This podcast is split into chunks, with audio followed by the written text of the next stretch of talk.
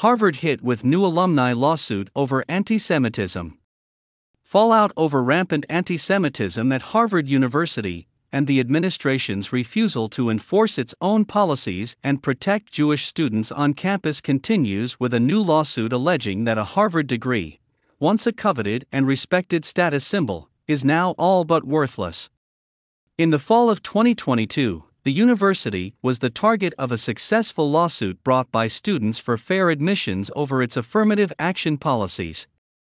Since Hamas's October 7 aggression against Israel and slaughter and abduction of Israeli citizens, protests and rallies have rocked the Harvard campus, with demonstrators chanting slogans such as From the River to the Sea, a mantra that many take to be a call for removing Jewish residents from disputed territory.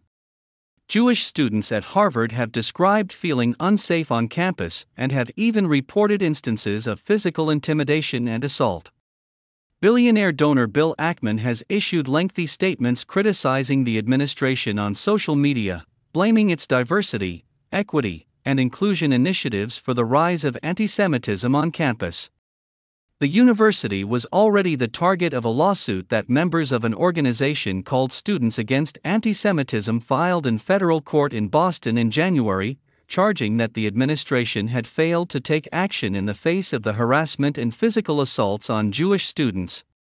The plaintiffs in that suit include students enrolled in Harvard Law School and Harvard Divinity School, respectively.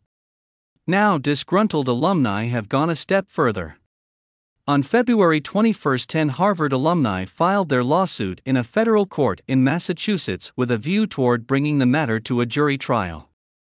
In the view of the plaintiffs, Harvard sells itself to prospective students partly by fostering the understanding that the university's name enjoys tremendous respect around the world, and that having attended Harvard will make the alumni competitive in the eyes of employers for decades to come.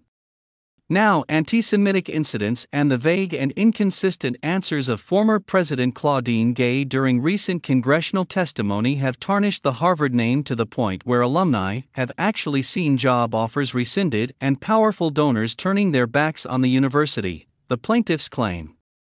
During her testimony before Congress on December 5, 2023, then President Gay said, Anti Semitic speech, when it crosses into conduct that amounts to bullying, harassment, intimidation that is actionable conduct, and we do take action. Ms. Gay then said that whether calls for genocide against Israel's Jews amounts to harassment depends on the context.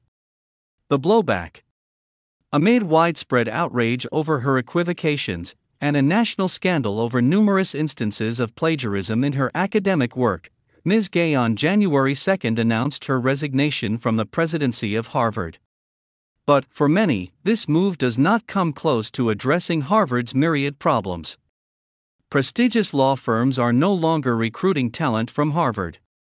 Billionaire donors, including philanthropist Leo Blavatnik and Pershing Square Capital Management CEO Mr. Ackman, have publicly announced their withdrawal of gifts to the school out of disgust with its failure to address anti Semitism and maintain a safe environment for Jewish students.